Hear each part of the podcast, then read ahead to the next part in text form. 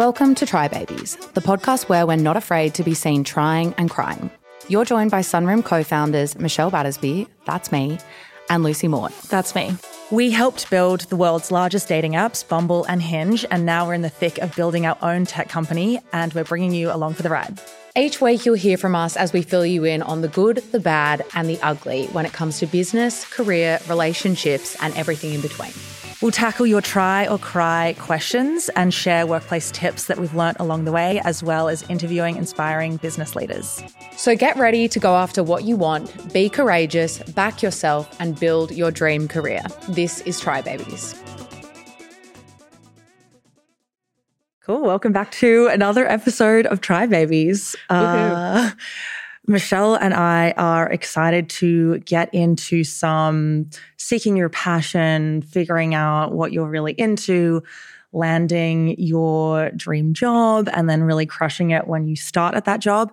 And uh, yeah, this is inspired by a lot of questions that we had come in from women who have listened to the podcast and are curious about that process, finding what they really love and, and finding really awesome jobs. So we will share what we know. I think on passion, I've always really envied people who were just born knowing, like having this innate desire to be something and then be really good at that thing. Like athletes, for mm. example. They grow up usually pretty sporty, realize they're good at that sport. They like live and breathe that sport. And then, like, what a dream to actually be paid to be good at that sport. And then i guess they probably have to find what their passion is after afterwards but they're almost doing it in reverse than probably the masses are. Right. like did you feel like you had a had a desire to be good at something or do something from a young age? I had natural passions i think that came up like I really loved creating stuff, making art, doing arts and crafts, building things, crafting things. But I think I struggled to know how to translate that into a career. Mm. And so, yeah, I, I, think maybe that's the big question. Like, if you don't have something clear, or like, you know, you have some passions and you're like, how on earth am I going to translate this into something that I can get paid for? Mm. That's maybe where we can try and help. But did you have a sense of I'm just thinking for me, it really usually always came back to, well, what am I good at? Mm. So if I was good at it, then I liked it mm. because it felt fulfilling and it felt rewarding. So I think for me, my passion has probably always been a little bit led by what am I naturally good at? And then trying to evolve on whatever my natural build on whatever my natural ability is like that's kind of how my whole career has panned out yeah i feel like a good question to ask yourself is like what activities day to day do i get in a flow state with do mm. I just feel like, oh my God, I'm unstoppable when I do this thing and I just go into this trance? Or I feel so much joy when I do this? It could literally be making, creating things, drawing, painting. It could be like solving Sudoku puzzles or like crosswords or something. But what if it is something that won't pay you? No, no but this is this is the point. You have to start with like whatever the thing is. You know, I'm taking a stab in the dark. For you, it might be like telling stories, organizing parties, like corralling people in like social settings. Maybe I know you're good at that. Like, Winning arguments. well, yeah. seriously, yeah, you definitely do get into like a sort of state when you were like fighting, Convin- trying to convince, fighting for something. something. Yeah. yeah. So, no, like even if it seems inconsequential or insignificant, like pay attention to those things because there is the like very early stages or the the seedling of a career in that stuff. I really believe. Yeah, I agree. I also think it's about some people can also panic a bit if they don't have a passion or don't know what their passion is. Like, I can think back to moments in my life where I felt pretty lost or like I'd been pursuing one thing that I was really good at. And then I realized it wasn't going to take me where I thought it was. So I was kind of at this dead end. I was at a loss for what should I do next. And I think that can feel like a scary place to be, but it's also a really exciting place because you're kind of back at like base camp and you can really decide, all right, world's my oyster. I can try many different things and try to work out like where this next path will be. But I think it's also about allowing yourself to try lots of different things and try and fail and I think if you're already in your career and doing this, I actually really don't view it as detrimental to jump around and to actually try lots of different things. And I also think in the past, it's really been looked at as a bad look if you're like, don't have long tenure at certain places, but I feel like that view has become kind of outdated. And I think we live in a society that is a little bit more receptive and it's also about how you know how to tell that story in an, in an mm-hmm. interview like hey yeah i actually tried this and i worked out i was really good at this but i didn't love this so much. So that's why i've now found this job because i think it'll really play into the skills i've already been developing in these other roles that i know i'm actually really good at and i can just build upon that. Or like hey i actually left that job after one year because I just didn't feel like I was being challenged as hard as I wanted to mm. anymore. And I think it's like putting a positive spin on those situations and knowing how to tell that story for yourself. Yeah, definitely. Or you can try and bounce around internally. Like I yeah. remember when I was at Coco Republic, my first job, I was hired purely as a graphic designer. And I started doing copywriting for the website because I was like, oh, this is like kind of fun. Mm-hmm. And that was probably like the early signs that I'm like more of a UX designer than a graphic designer. But I just started like taking it on and doing it because it was nobody's job kind of thing. Yeah. That's actually such a valid point. Like, I only did graduate recruiting when I was working in HR because the grad recruiter left. They needed someone who could do it.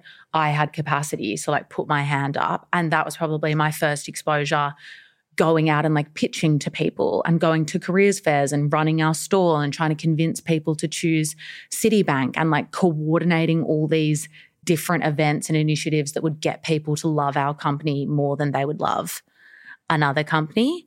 So yeah, I think putting if you if you're in a role and I guess you feel like you've got a supportive environment around you and there are opportunities to expand on whatever you're doing, like seeking that would be a really good way to start. Yeah. And a low risk way to start. Yeah, definitely.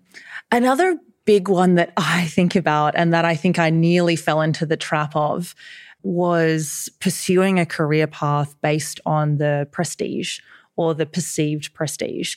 And I can see, like, I see so many young people doing this, like deciding to go into medicine or law or these really like traditionally prestigious professions because of the status or because their parents expect them to or they got the grades to be able to do that so they're like oh i should go and do that mm. that's what's mm. like expected of someone at my you know my level of academic achievement or something and i just like i've had a lot of friends that chose that path and they got into it and they were like, oh, damn, like this is not for me. This is not mm. aligned with like my personality or what I'm good at or like how the lifestyle that I want to live.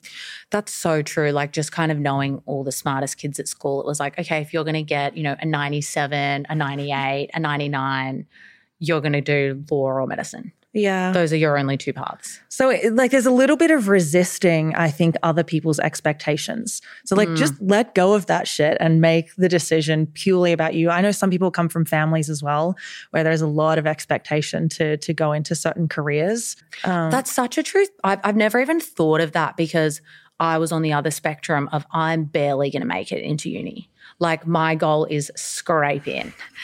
what is the lowest UAI necessary to just get my foot in the door at Sydney Uni? Mm-hmm. So, and it's like, that never felt like a proud place to be coming from. You know, that felt like, oh my God, I'm barely average. I need to try and do the next thing. But maybe that was actually a bit of a blessing because again, I was at, you know, base camp and I just did a Bachelor of Arts that was so broad and mm. then could kind of figure out where to go next. And there was actually no expectation on what I did. It was like, can you just try to get in? Yeah. I actually think the college education system in the States is set up a little better than it is in Australia. In Australia, like very early on, you're pushed into a certain like vocation. Like all of the degrees, except for arts, are very focused on like specific professions and like tracks. But in the States, like a lot of people do a liberal arts degree for three years, and that's like where they sort of figure out what they're into, what they're interested in. So it's not expected that people do that while they're in high school, mm. which I mm. think is kind of cool. I also, and I know there's someone sitting in this room who's done their masters basically behind me. I'm like, I wonder if she'll agree with this. But when I did my master's degree, it was the first time I noticed this like I actually noticed a transition in the style of education. And I'd always felt like in school and through my undergrad, it was about consuming information and knowing how to regurgitate it. And you weren't necessarily like awarded on your understanding of that. It was more how good are you at memorizing this? Whereas when you do a master's degree, it's much more about forming your own opinion based mm. on the research that you're doing and then being awarded for what your own unique take on this like concept is and it was the first time i'd kind of been ever ever encouraged to think about something in a different way which i don't feel like school does that for people it really is about memorizing mm. something your ability to memorize mm-hmm. Yeah, I mean, I, I, guess it would really depend on what you study. Like, I was basically an arts kid. Like, I studied mm. design, and there was a lot of like, come up with a body of work and then pitch that. Like, what's the mm, concept? Con- convince people why this is going to solve a problem. Yeah. But I sort of brings me to the next thing. Like, I did make some like monetary monetarily based decisions about my career at a point in time. I was like 2 years into my degree studying design and I was having, I don't know, maybe doubts. It felt very artsy. And I'm like, I'm not going to get paid as an artist or like I'm not going to get paid that well as a textile designer or some of the things that I was like really loving at the time or even fashion. I was like there's just not enough jobs. Everyone like hires you for free. So I like went through a process of getting on Indeed or Seek or whatever the major job marketplaces in Australia were. And I just started looking through different roles and I was looking for like volume, like how many jobs are there available and salary, because I had to choose my last two years, two majors mm. to focus on. And that's when I ultimately decided to do graphic design. And that's where all the jobs were. That's where the money was. Yeah. I um, also was driven by money. I basically, my dad told me HR people are, I think he used the word overpaid, which was a bit of judgment from him. But I thought, great. And like you did get really good salaries doing that. Have you felt like I've definitely gone where the money is before in my career? I've made a decision based on money twice, and I thought I would learn from the first time I did it. And then I did it again, and I ended up regretting both the decisions I made. Have you ever experienced that?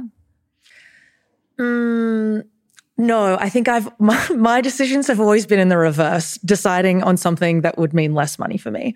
Hmm, interesting. uh, I hadn't done that till Sunroom. and I would say, yeah, TBD, but I think it's mm. resulted in like more happiness and greater sense of purpose for me. But yeah, I'm curious about your experience.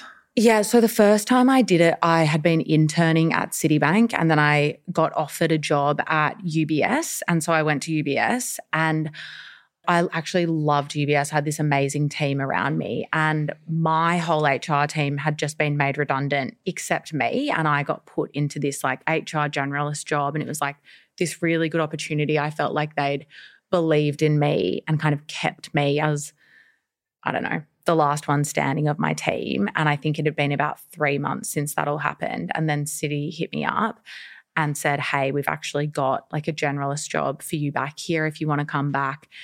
And I would have been like 21 or 22, and it was $30,000 more than my current job, which is pretty big. And so I was just like, it was kind of a no brainer. Like, I'm going to go where I'm going to be paid 30 grand more. And I think I let down the UBS team and they were probably like, fuck this chick. You know, we've just made all these people redundant and now she's going to go. Yeah. And then I ended up going back to Citi and I was working with an amazing manager, but then management changed. And I noticed something in the sense that I think when people inherit a team, they aren't necessarily that nurturing as if they choose that team for themselves. And I felt like I'd kind of lost this person who had my back. And now I had this new manager who probably would never have picked me and was just not as supportive. And so I found myself in this situation where just my day to day was a little bit harder. And I probably would have had a lot more like nurturing and support if I'd just stayed at UBS, but I decided to go where the money was. And then I actually mm-hmm. ended up leaving Citi because of that manager. I just like couldn't wow. couldn't cope. And I kind of felt like I'd just been left out with the wolves, yeah. to be honest. Damn. Um, yeah. So for people weighing up that decision, should I jump ship like purely for a salary increase? yeah, I guess the questions are like, what's the new management like and like are they going to be as nurturing and are they going to like move your career along in the same way that your current manager is like, yeah. what's the team like? What's the culture like? I also think it's your values you know like at that time i was thinking more about money than i was probably about support or career development or just how much harder showing up at work could be each day if you didn't really feel like someone had your back. And so I just think that was a lesson for me in team. But ultimately, that experience, I guess I don't regret it looking back because it then led me to really value company culture more than I ever had, which was then kind of the leading factor behind me taking a risk and going to Bumble because I cared more about what the culture and the values of the company were. So I think mm. like every wrong or like misstep or something that you might perceive as the wrong move at the time usually has a lesson coming. But then I did do the money thing again.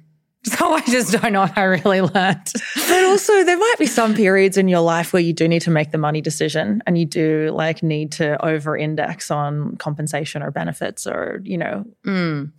I think you have to almost take a couple of hits in your career to learn that salary and title really shouldn't be on the pedestal you're putting it on. Mm. Um, and I think maybe that's something you can only realize once you feel like you've had access to those things. Yeah. And then you start to look a little bit deeper. But I think when I hear people not taking risks because of salary and title, I really feel like they're holding themselves back. If like you're not taking a move because you don't feel like the salary is there or the title isn't there, but you're not happy where you currently are, I'm kind of wondering why you're allowing those things to dictate that decision. Mm. Another interesting framework that I have used or recommended that people use in the past when they're trying to find their thing, it's this Japanese concept. I think it's called like ikigai or something, and it's like a Venn diagram. Mm-hmm. Have you seen this? It's like four quadrants, mm-hmm. and the questions are like, what are you good at? What does the world need? What will you get paid for and then what are you what are you passionate about and basically like where all the circles overlap is your ikigai which is like the mm. thing that you should do and i think that like for people who are really lost like do a journaling exercise mm. where you just like those four questions what am i good at what will i get paid for what are my passions and what does the world need mm. i think mm. that's like the fourth one is also also like a, a really important one to because you'll get like a real sense of satisfaction and purpose if what you're doing is genuinely needed by people. Mm. Do you think everyone's driven by that though? No. Yeah. I think it depends what kind of person you are, hey. If because I think a lot of people have the potential to just work on something that'll make them money, but it actually might be bad for the world. Mm. So I think, I guess there's like a values piece there as well. I really believe that all humans need a sense of purpose though. And yeah. it doesn't have to be related to their job. It could be raising their kids. It could be like yeah. working for some nonprofit or charity or volunteering or something like that. But like mm. we're kind of built that way. And you can see it when people don't have a purpose. They're like, yeah, some people mm. like really struggle with apathy or depression or feeling like they're lost. Or, yeah. Okay, moving on slightly from the passion piece. So, okay, you've worked out what your passion is, you're in your career, you're looking for those goals, looking for those jobs. How can people stand out in the interview process? Oh man. Okay. So like Michelle and I, we've interviewed a lot of people over the last couple of years, well, probably throughout our careers. But I think we've really honed in on, it the last couple of years because it's we're hiring people for our own company, and so like the stakes seem higher. We've invested more time and effort into crafting the interview process and the questions, and like really we've made loads of mistakes. We've made a lot of mistakes, yeah. and so like now we, I, I think there are we're definitely not perfect, but there are a greater range of signals that we can pick up on yeah. when someone comes in to do an interview. We're getting much better at knowing what to look for. but I think for me, like the number one no brainer is like come so prepared, like research the company deeply, mm. research the founders, research the market. I am most impressed by people who can ask us very pointed questions that somehow seem to get at the biggest risks or the challenges in our business. People who are like, all right, so how are you going to scale creator recruitment? How are you going to keep it? Like, how are you doing it right now? How are you going to do it in the future? I Or- agree. If that, it's like they've almost been in our office listening to what our biggest challenges are. Yes. Yeah, that's definitely it. I also think the worst thing you could probably do in an interview is also not have any questions at the Mm, end. Like you get to the end of the interview, do you have any questions for us? And the answer is no. Yeah. It signals was this a conversation that we just had for an hour? Is this maybe a job you really want, or did you just go out and apply for a shitload of jobs all, Mm. all at the same time? You know, like Mhm. are you just trying to tick a box and get a job, or do you deeply care about this one specifically? Yeah. Like, I don't know if we should reveal this, but like, one of, I think the first question, the culture part of our interview is like, what's something interesting that you learned in your research on Sunroom? Mhm. And it, like, yeah, really, it's really telling how deep people went and if they even like touched on it at all. Yeah. We're taking a quick break from the episode and we'll be right back. But we love hearing from our listeners. If you have any burning questions for us, please hit us up on Instagram at our Try Babies, the podcast Instagram page. You can also join us in our Facebook group. Let's get back to the app.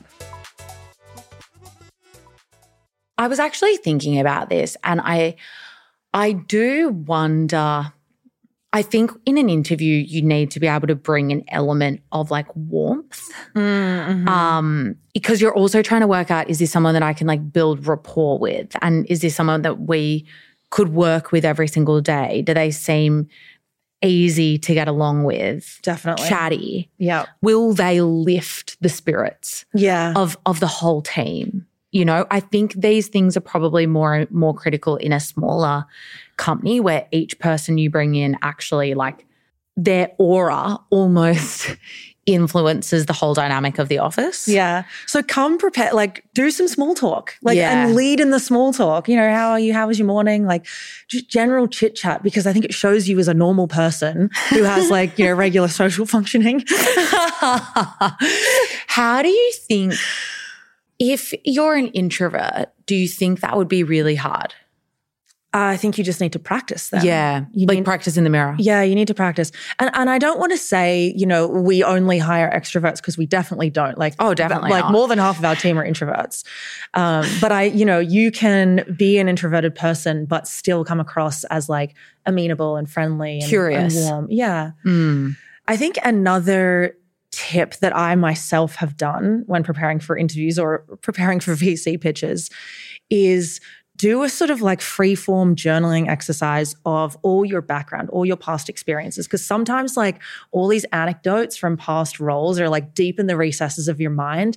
But that's the shit. Like, people want concrete examples, they want Yep. stories. yeah And so, like, get it out in the days leading up to an interview. Just like think about all the stuff you did at a job, like Yeah. all the significant things, the hard times, the, the moments where you were really struggling. 'cause Yeah. You, you'll be asked that as well. yeah Which leads me on to when you're asked about like things you've failed at or, you know, mistakes you've made, don't give bullshit answers because, like, it's so obvious when Yeah. people give the like, oh, my weakness is that I'm just a perfectionist. It's like, Mm. uh, we Mm. actually want to. I mean, I speak for myself, but I think you believe this too. We we want to hear genuine shit that you've been through. Yeah. It comes how- across as really inauthentic. Yeah. And it comes across like you're literally just trying to tell someone what you think they want to hear. And it is a bit of an immediate. It also shows that maybe you lack a bit of vulnerability. Mm-hmm. Um, I also think some red flags are when you're asked about a hard time,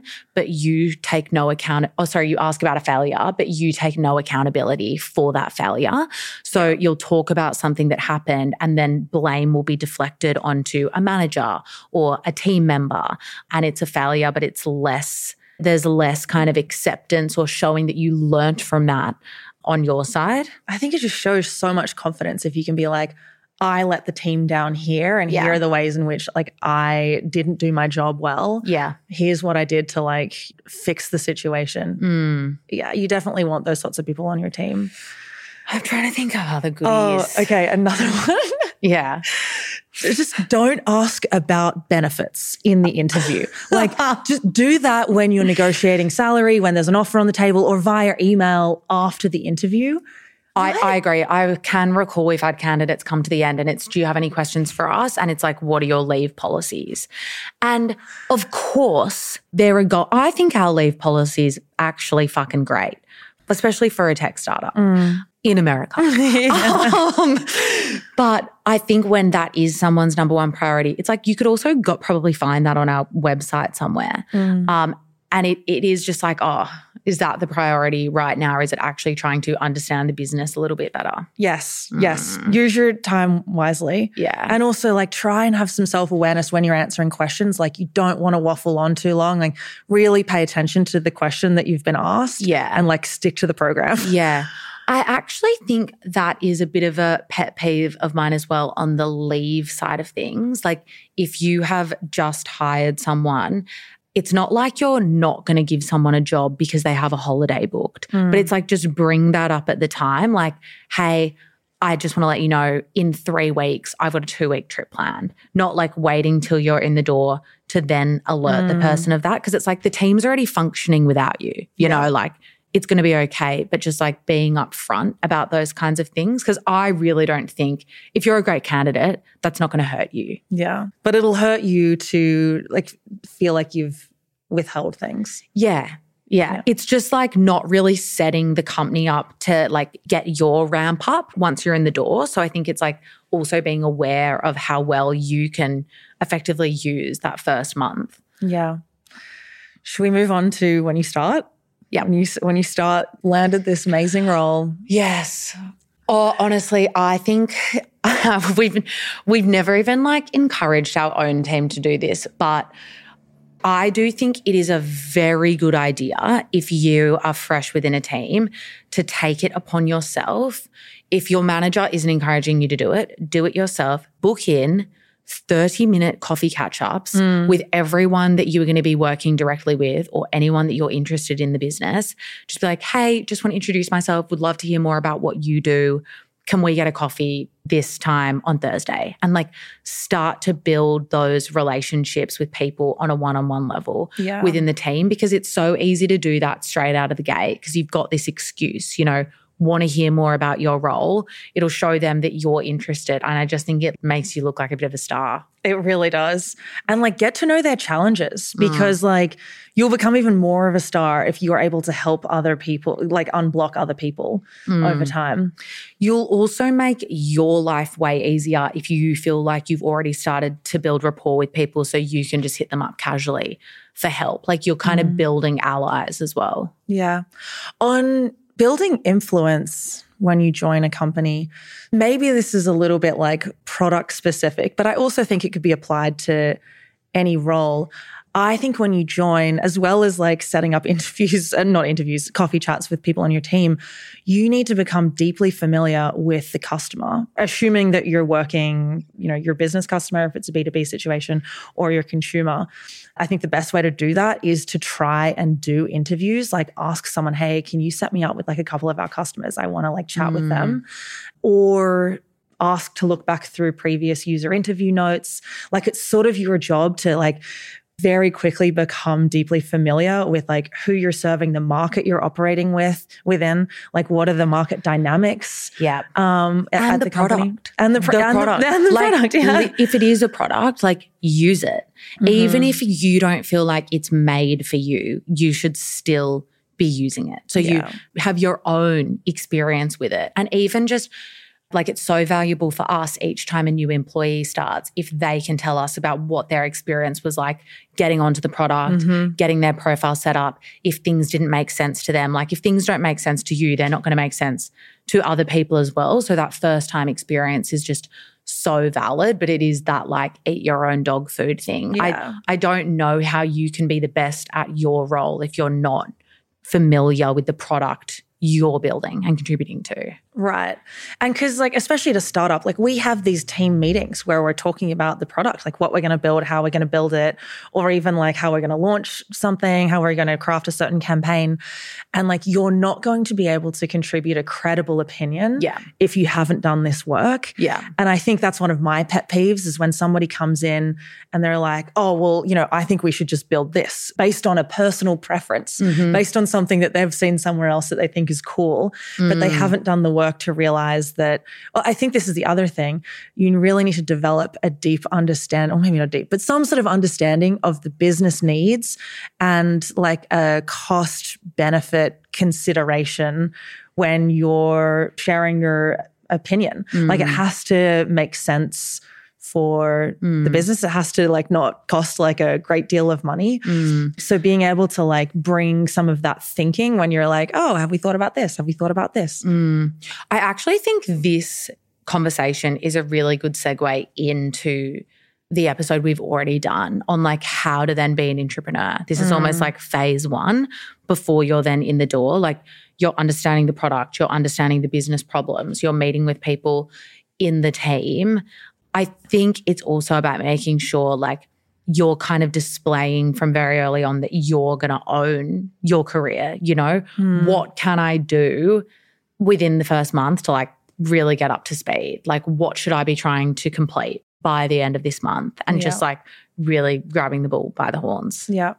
I think the other thing that I am always really impressed with when someone new joins our team is just like communication, like really solid communication. People who are like almost immediately participating in Slack, being like, okay, here's the situation, here's what I've worked on, here's a status update, sharing something that they've worked on for feedback, just a sort of like very open and collaborative person, or Mm. someone who's like very willing to like give kudos or shout someone out pretty soon after starting.